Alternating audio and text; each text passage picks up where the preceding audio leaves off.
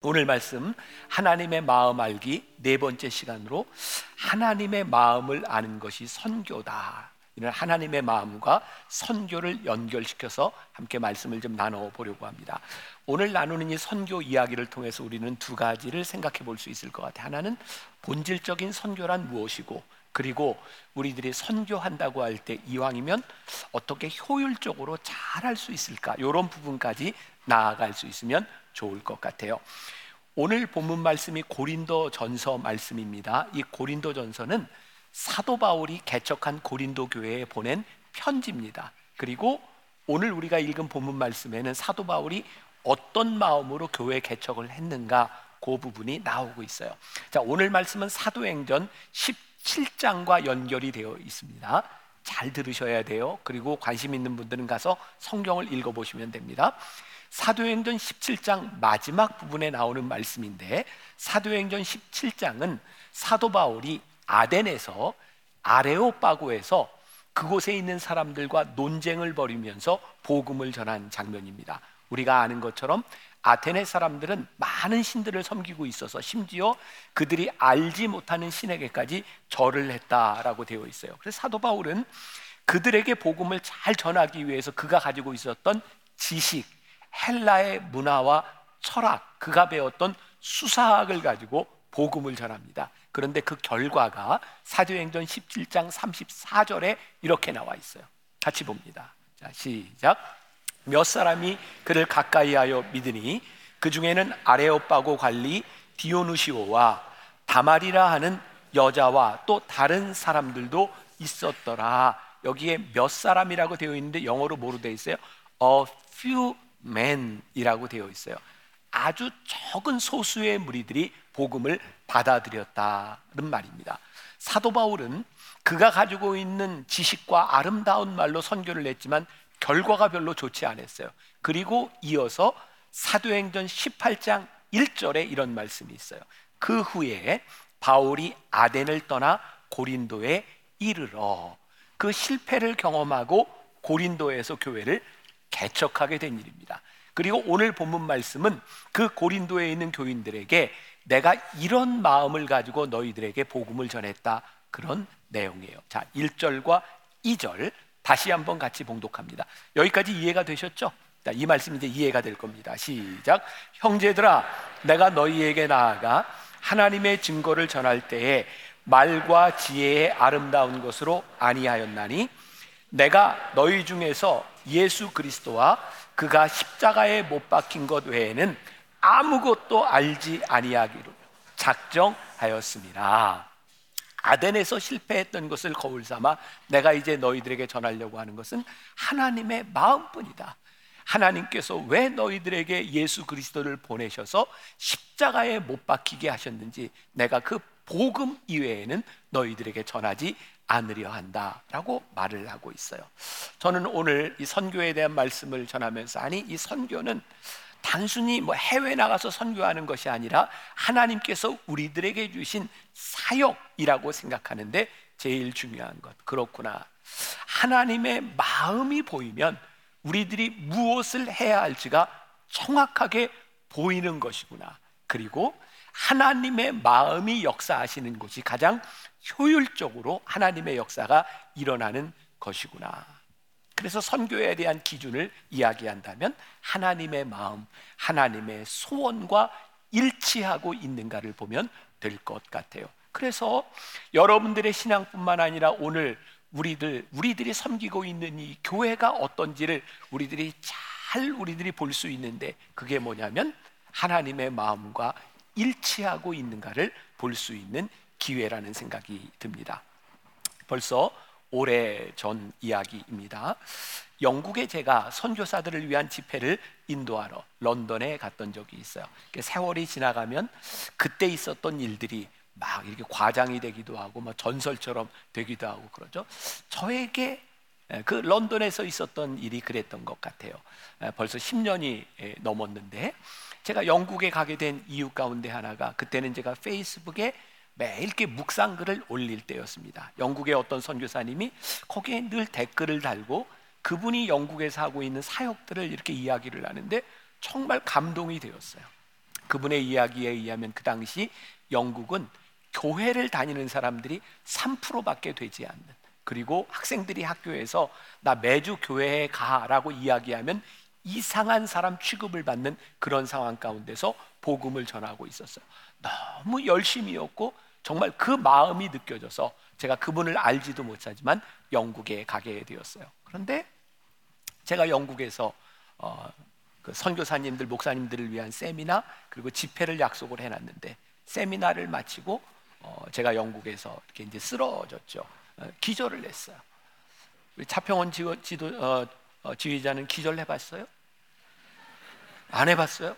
제가 가끔 그런 얘기하죠. 기절을 한번 안 해보고 인생을 얘기하지 말라. 어, 제가 진짜 기절할 때그 어, 느낌이 어, 정말 제가 잊혀지지를 않는 거예요. 그리고 쓰러졌고 어, 결국은 제가 집회를 다 취소하고 바로 비행기를 타고 한국에 와서 병원에 입원을 하게 됐고 그때 이제 심장 스텐트를 하게 됐어요. 아마 그때 저는 죽을 수도 있는 상황이었고 하나님께서 나를 살려주신 이유가 무엇일까? 그게 제 삶에 굉장히 강하게 각인돼 있었던 일이기도 합니다. 그때 저는 집회를 마치고 영국의 웨일즈라는 곳에 가고 싶었어요. 왜냐하면 웨일즈에 가보면 한 교회가 있는데 그 교회는 우리나라 최초의 순교자였던 토마스 목사님을 파송한 교회였고 그 교회가 궁금했고 또 웨일즈에 가면 모리아 교회라고 하는 데서 이반 로버츠와 젊은 청년들이 기도회를 시작하고 거기에 부흥 운동이 일어났어요. 120여 년 전 그 부흥 운동이 지구의 반대편에 있는 우리나라와 많은 곳에 영향을 미쳤는데 어떻게 그런 일이 일어날 수 있었을까? 그게 제가 굉장히 보고 싶었던 곳이기도 하죠. 그리고 그런 생각도 했었어요. 아니, 우리나라 선교사님들이 왜 영국에 가서 선교를 할까? 우리들이 흔히 가지고 있는 생각 중에 하나는 못 살고 힘든 나라에 우리들이 복음을 가지고 가서 도움을 준다라는 것이었는데 지금은 영국과 우리나라 어디가 잘 사냐?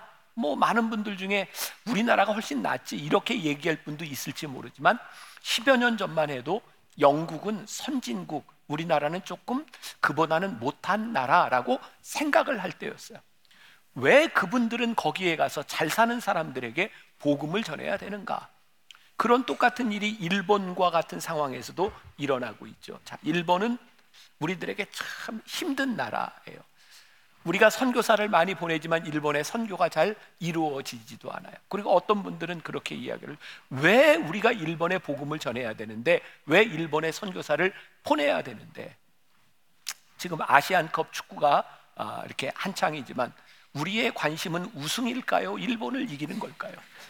아마 어, 뭐라고 얘기할 수 없을 만큼 그 일본이라고 하는 나라는 우리들에게 지금 특별한 감정을 가지고 있어요.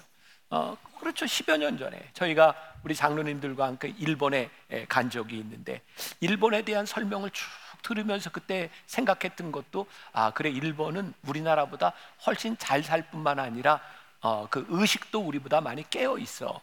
그런데 그 나라에 우리가 복음을 전한다? 이거 잘 용납이 안 되는 거예요. 제가 어, 지난주에 우리 목회자들과 함께 영화를 하나 봤어요. 어, 노량. 아, 또 여러분들 마음속에 아유 맨날 목사가 영화만 봐도 이럴지 모르겠어요. 어, 영화 재밌게 봤어요.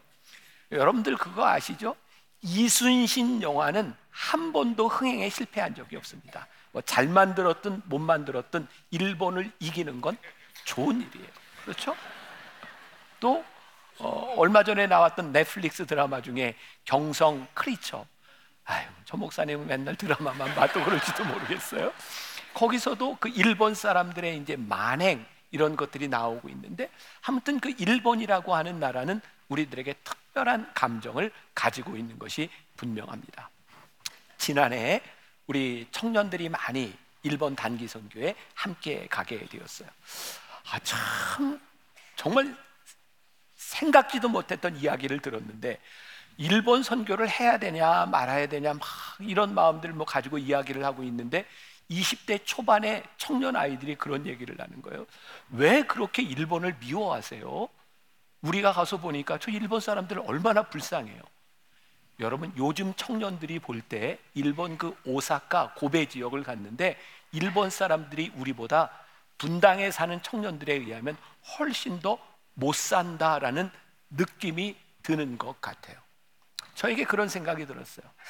잘 살고 못 살고 이런 문제, 우리들이 선교한다고 하는 것은 경제적인 문제가 아니라는 거예요. 우리들이 가지고 있는 일본에 대한 감정, 그것이 선교의 중요한 일이 아니라는 거예요. 여러분, 대한민국 생각해 보세요. 제가 10여 년 전 필리핀에 있는 코피노들을 돌보는 사업을 좀 하고 싶었어요. 그런데 우리나라의 많은 기업들이 함께 참여하기로 했다가 다 노를 냈습니다. 이유 가운데 하나는 우리나라의 치부를 드러내는 것이 그렇게 좋은 일이 아니다. 필리핀에 3만 명이 넘는 코피노들이 있습니다. 참 한국 사람들 못되지 않습니까? 필리핀에 가서 거기에서 책임지지 못할 일을 하고 아이들을 거기에 놔놓고 그리고 아버지들이 다 떠나간 겁니다. 그 일을 경험했던 필리핀 사람들의 마음 가운데 한국 사람들은 어떤 모습일까요? 이미 지나간 역사가 되었지만 베트남 전쟁에 물론 여러 가지 정치적인 이유, 우리가 미국을 도와서 우리나라의 경제의 부흥을 일으켜야 되는 그런 이유도 있었지만 그 전쟁에서 한국 사람들이 베트남, 베트남 사람들에게 얼마나 나쁜 짓을 했는가 그것을 보았던 베트남 사람들에게 한국은 어떤 나라일까? 그런데 하나님은 그들의 마음 속에 그렇게 나쁜 나라인 이 한국에 복음을 전해 주셔서 지금 우리들이 오늘 예배를 드릴 수 있도록 하나님께서 우리들에게 이 복을 주셨다. 요나서에 보면 하나님께서 요나를 부르셔서 저기 니누에 가서 복음을 전하라. 그들이 지금 회개해야 되겠다라고 이야기를 하는데 요나 그게 용납이 안 되는 겁니다. 이유가 뭔지 아세요? 하나님 니누에는 그 아수르는 우리 민족의 원수 아닙니까? 저는 거기에 복음을 전하지 않습니다. 그리고 도망갑니다. 결국 하나님께서 요나에게 하나님의 마음이 어떤 것인지를 깨닫게 하시고 거기에 복음이 전파되는 것을 포기하시죠.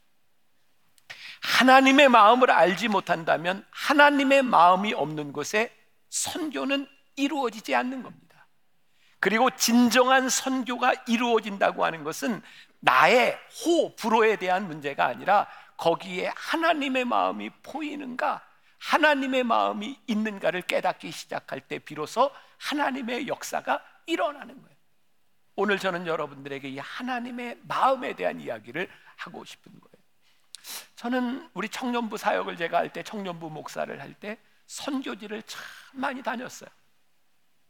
특히 어, 거의 30년 전 필리핀, 30년 전 중국, 정말 우리가 생각할 수 없을 만큼 위생이나 많은 것들이 참 많이 불편한 나라였어요. 갑자기 그런 생각이 들더라고요. 구한말 우리나라에 왔던 선교사들은 우리나라를 보며 어떤 생각을 했을까? 그들이 이 땅 위에서 산다고 하는 것, 그들이 이 땅에서 복음을 전한다고 하는 것은 그들에게 어떤 마음이었을까? 유명한 언더우드의 기도가 있습니다. 부활절이 되면 우리들이 많이 들었던 아, 그런 언더우드의 기도문이죠. 그런데 이 언더우드의 기도문이 어떤 그 역사학자에 의하면 2019년에 아, 그 기도는 언더우드의 기도가 아니다라고 하는 것을 발표했어요. 1984년에 양화진이라고 하는 소설이 나왔고 그 작가가 그 기도를 창작했다라고 이야기를 하면서 우리가 알고 있는 언더우드의 기도는 진짜 언더우드의 기도가 아니다. 그런데 이렇게 덧붙여져 있더라고요. 언더우드의 기도가 아니었을 망정 언더우드의 마음이 그랬을 것이다.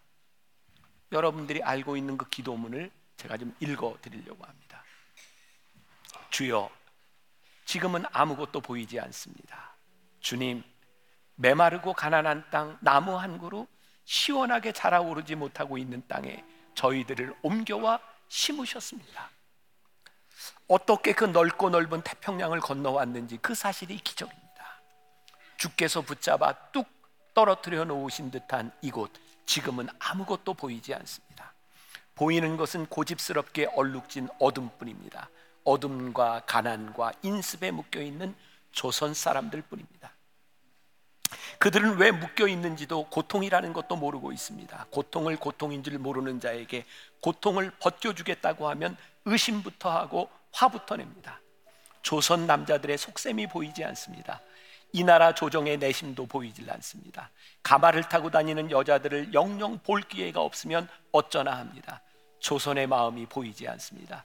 그리고 저희가 해야 할 일이 보이지 않습니다. 그러나 주님 순종하겠습니다. 겸손하게 순종할 때 주께서 일을 시작하시고 그 하시는 일을 우리의 영적인 눈이 볼 수 있는 날이 있을 줄 믿습니다. 믿음은 바라는 것들의 실상이요 보지 못하는 것들의 증거니라고 하신 말씀을 따라 조선의 믿음의 앞날을 볼 수 있게 될 것을 믿습니다.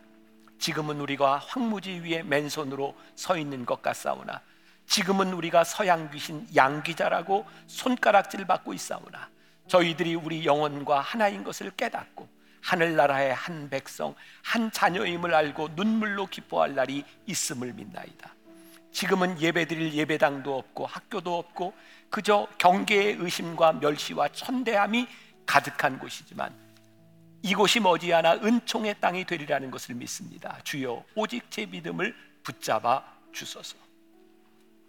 언더우드가 이 땅에 구한말 이 땅에 이런 기도를 드렸을 때 그런 기도를 드리게 했던 그 마음은 무엇이었을까? 저는 양화진에 있는 선교사들의 무덤을 어, 몇번 가본 적이 있어요. 거기에 가면 선교사들의 무덤의 묘비에 여러 가지 글들이 있어요. 근데 저의 마음을 가장 아프게 했던 것은 선교사들의 무덤이 아니었어요. 그곳에 가면 선교사들이 낳았던 아이들이 영화로 이름도 없이 세상을 떠났던 영화들의 무덤이 쭉 펼쳐져 있어요. 아마 그들의 나라에서 그 아이들을 낳았더라면 그렇게 속절없이 죽지 않았을 텐데 그 아이들의 무덤이 있어요. 양화진에 25살의 나이에 한국에 온 지 8개월 만에 세상을 떠난 루비 캔드릭의 묘비가 있습니다. 루비 캔드릭의 묘비에는 이런 글이 쓰여져 있어요. 만일 내게 천 개의 생명이 있다면 그 모두를 조선에 바치리라. 루비 캔드릭은 1907년 텍사스의 감리교 청년회의 파송으로 우리나라에 오게 되었습니다. 루비 캔드릭이 선교하기 위해서 이 땅에서 조선어를 배우다가 급성 맹장에 걸려요. 그리고 수술을 받고 후유증으로 죽습니다. 아마도 그의 나라에서 수술을 받았더라면 그렇게 죽지 않았을 텐데 그녀는 죽어가면서 이런 유언을 합니다. 텍사스의 청년 10명, 20명, 50명씩 이 땅에 오게 하여 주옵소서. 그리고 그 유언대로 그 다음에 텍사스의 청년 20명이 선교사로 헌신하고 우리나라로 들어오게 됩니다. 바로 루비 캔드릭이 죽기 전 그의 부모님에게 보냈던 편지가 있어요. 조선 땅에 오기 전 집들에 심었던 꽃이 활짝 폈다는 소식을 들었을 때 하루 종일 집 생각만 했습니다. 이곳은 참 아름다운 곳입니다. 선한 마음과 복음에 대한 열정으로 보아 아마 몇십 년이 지나면 이곳은 주님의 사랑이 넘치는 곳이 될 것 같습니다. 그러나 한편에서는 탄압이 점점 심해지고 있습니다. 그저께는 주님을 영접한 지 일주일도 안 된 서너 명이 끌려가 순교했고 토마스 선교사와 제임스 선교사도 순교했습니다.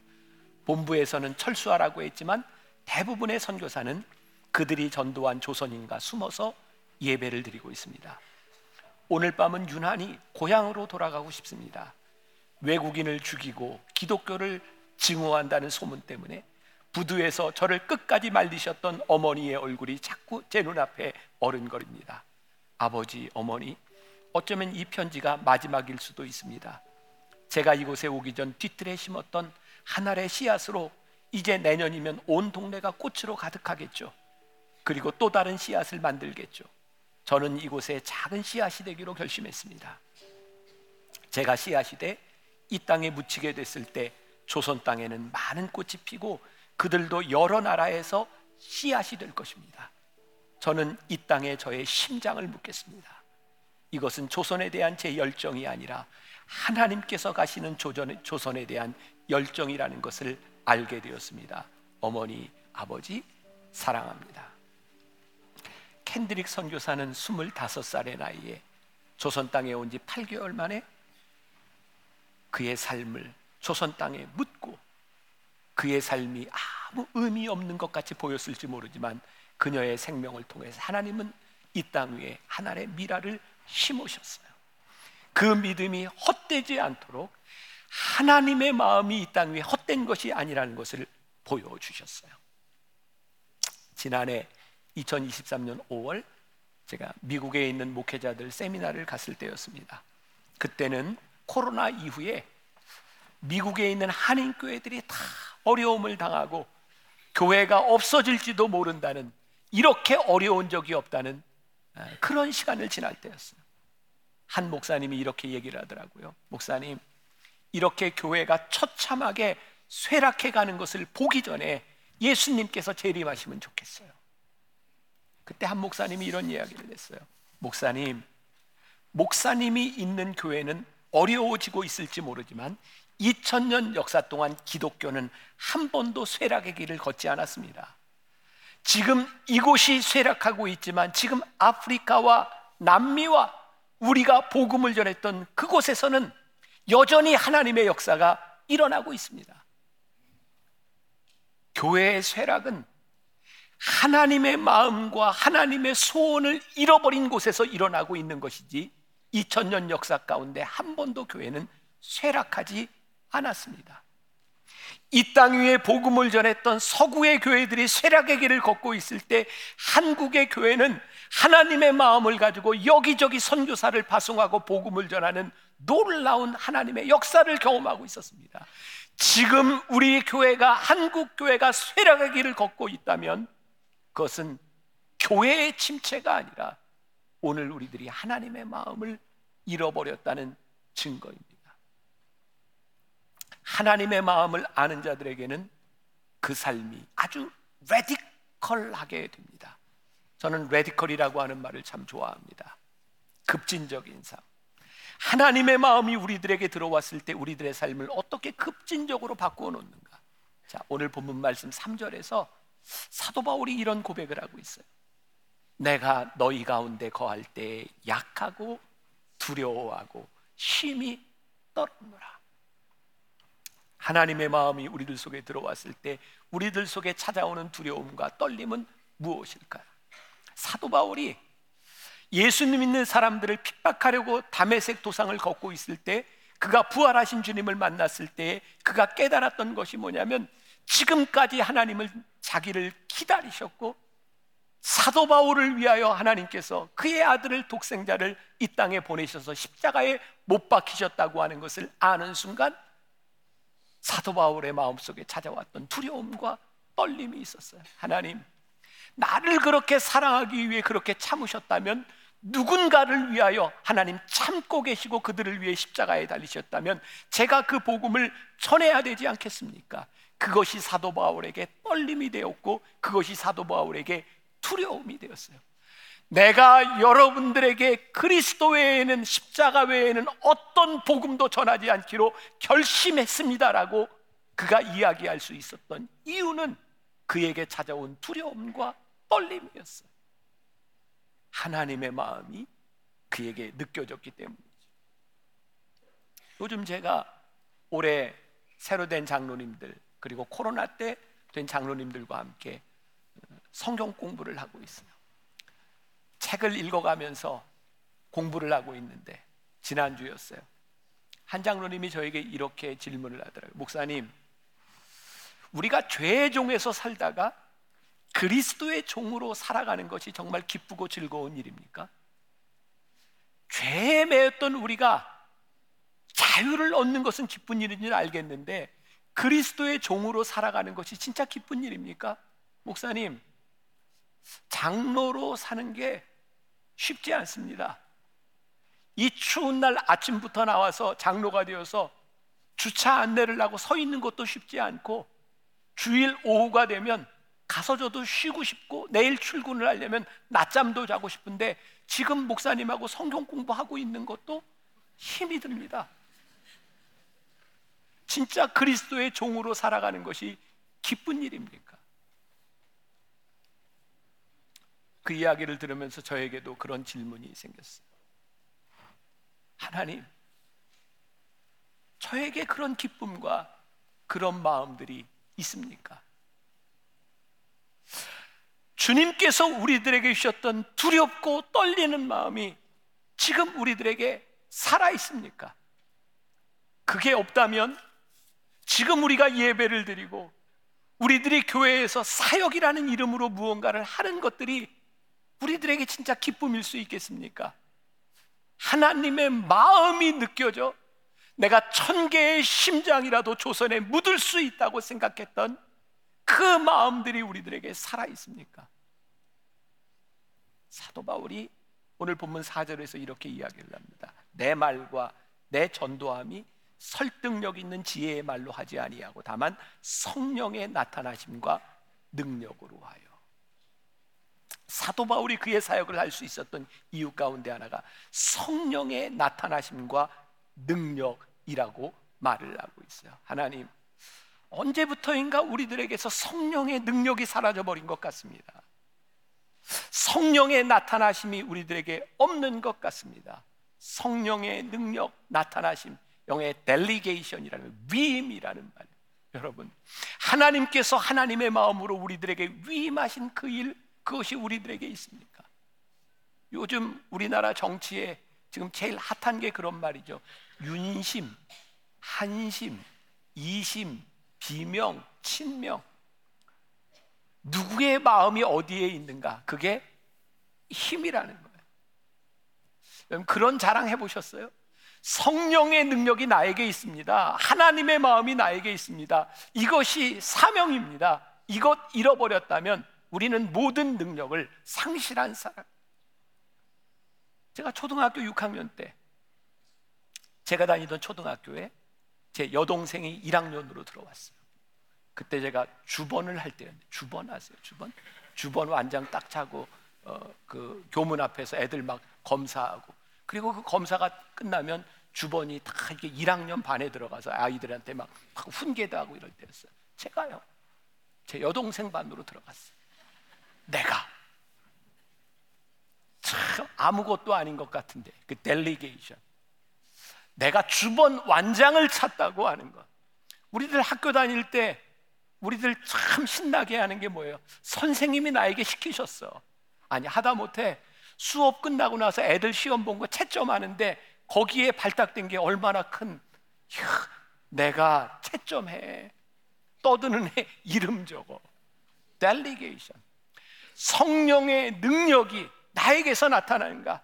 하나님께서 나에게 이 일을 위임시키셔서 하나님의 마음을 우리들이 이루어 가고 있는가 하나님의 능력이 성령의 능력이 일어나지 않는 우리들에게 나타나는 현상이 있다 어느 순간부터 내 능력을 자랑하고 나의 것을 자랑하기 시작한다면 우리들에게서 성령의 능력이 떠나간 증거이다.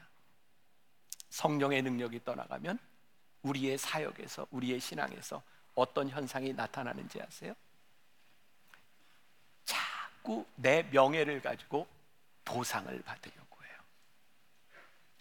한국 교회에 지금 일어나고 있는 가장 위험한 아, 신호 중의 하나가 언제부터인가?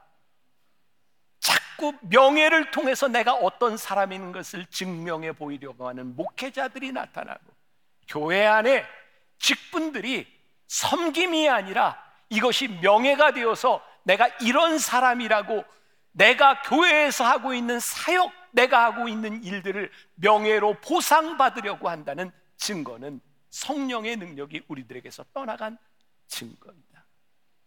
또 성령의 능력이 떠나가면 우리는 자꾸 물질로 보상받으려고 하는 마음들이 생겨요. 성령의 능력이 나에게 있으면 우리들에게 두려움이 없고 하나님이 함께 하셔 하나님이 책임지실 거야라고 생각을 하는데 성령의 능력이 떠나가고 나니 내가 하고 있는 이 일 사역 그 다음에 내가 어떻게 보상을 받지? 내가 어떻게 내 안전을 보장하지? 나에게 힘은 무엇이지? 그게 자꾸 물질로 들어오는 거예요. 성령의 능력이 떠나간 교회 안에서 돈으로 얽힌 문제들이 일어나고 돈 문제 때문에 싸움이 일어나고 선명한 비전이 사라지면 자꾸 돈들이 우리들에게 올무가 되기 시작합니다.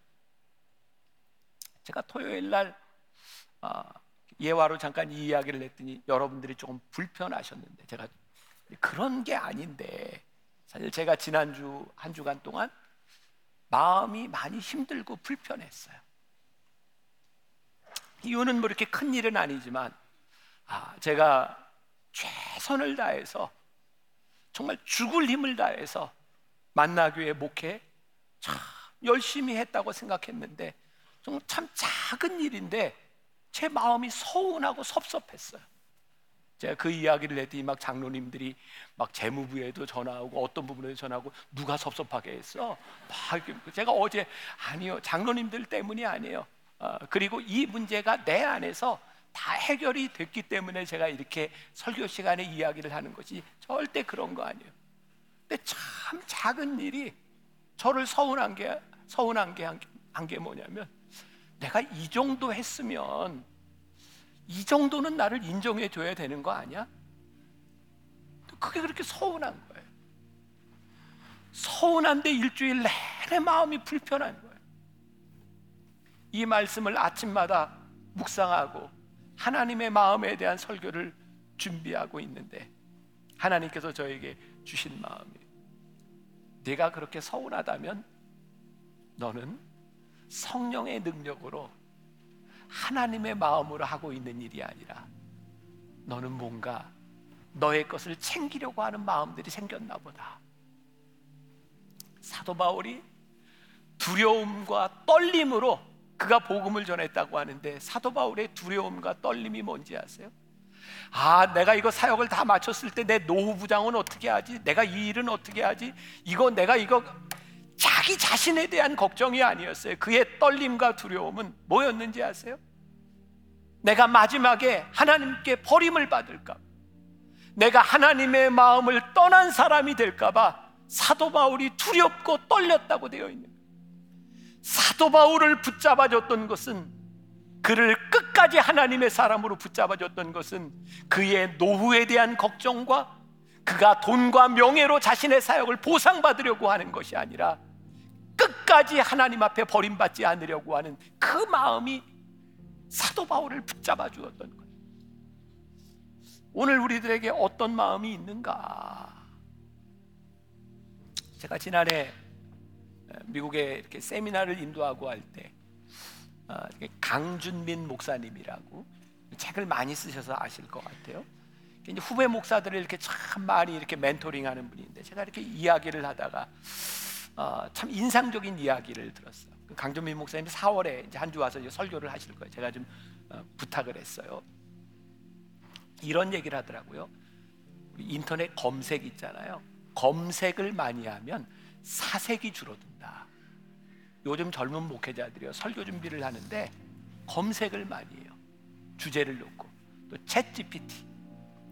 내가 이런 설교를 하는데 짠 그러면 설교문이 쫙 나와요.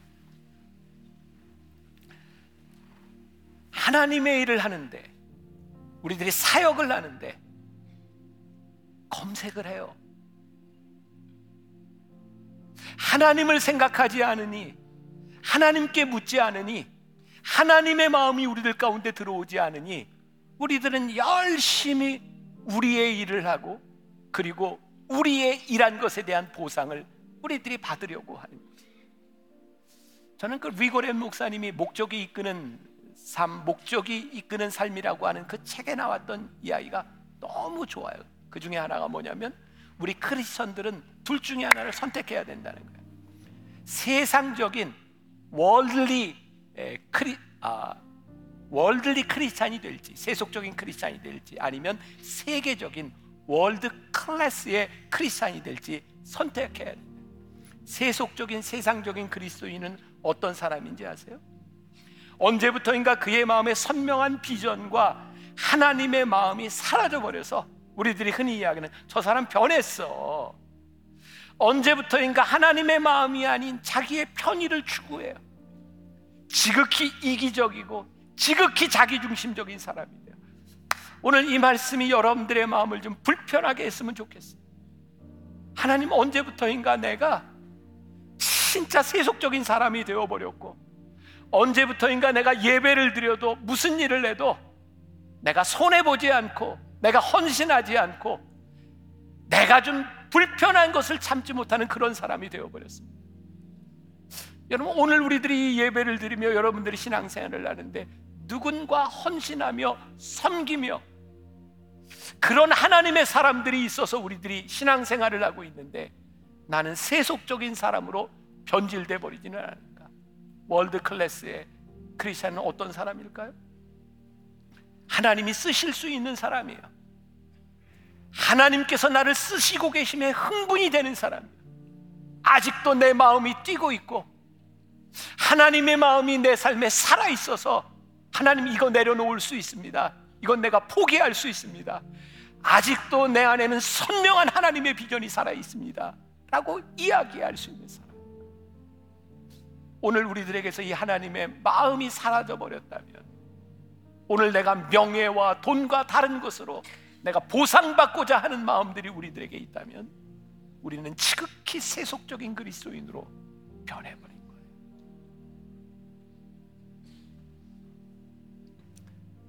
여러분들에게 다시 한번 아니 저에게 하나님의 마음이 선명하게 살아있기를 간절히 소원합니다. 하나님의 마음이 여러분들의 삶에 묵상되었으면 좋겠습니다. 그리고 오늘 아니 한 주간을 살아가면서 하나님 제가 사는 제 인생 가운데 어디에 하나님의 마음이 있습니까? 어디에 하나님의 마음이 있습니까? 여러분들이 물을 수 있을 때 하나님께서 여러분들을 쓰실 수 있지 않겠습니까? 하나님이 나를 사용하시네. 우리의 가슴이 뛰고. 하나님이 우리를 사랑 사, 용하심에 내 가슴이 선명하게 하나님의 비전으로 넘쳐날 수 있는 사람. 내가 여기에 내 심장을 묻을 수 있습니다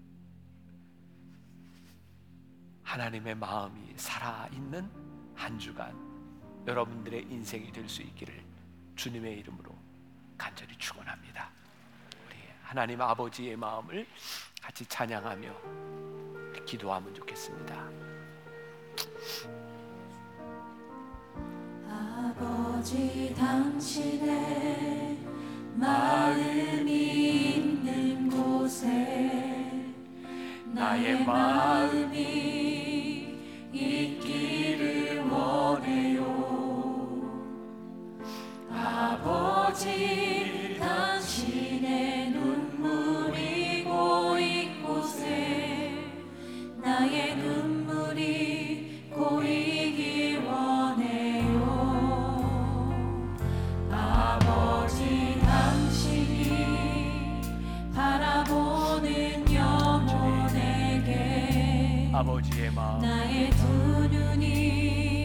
아버지의 향하기 원해요.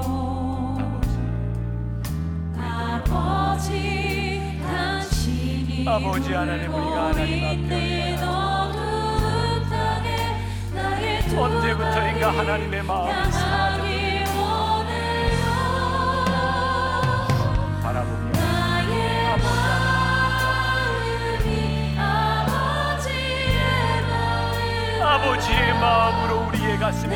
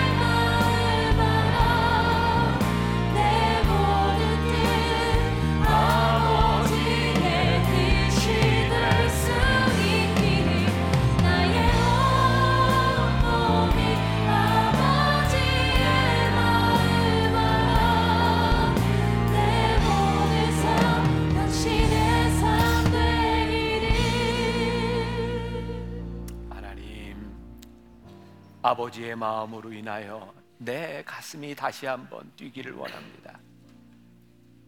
언제부터인가 우리의 마음이 차갑게 식어 있었습니다.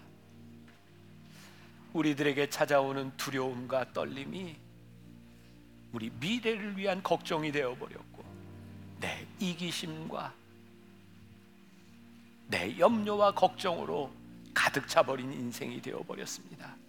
다시 한번 하나님의 마음으로 우리의 가슴이 뛰게 하여 주시사. 내가 여기에 심장을 묻어도 좋다.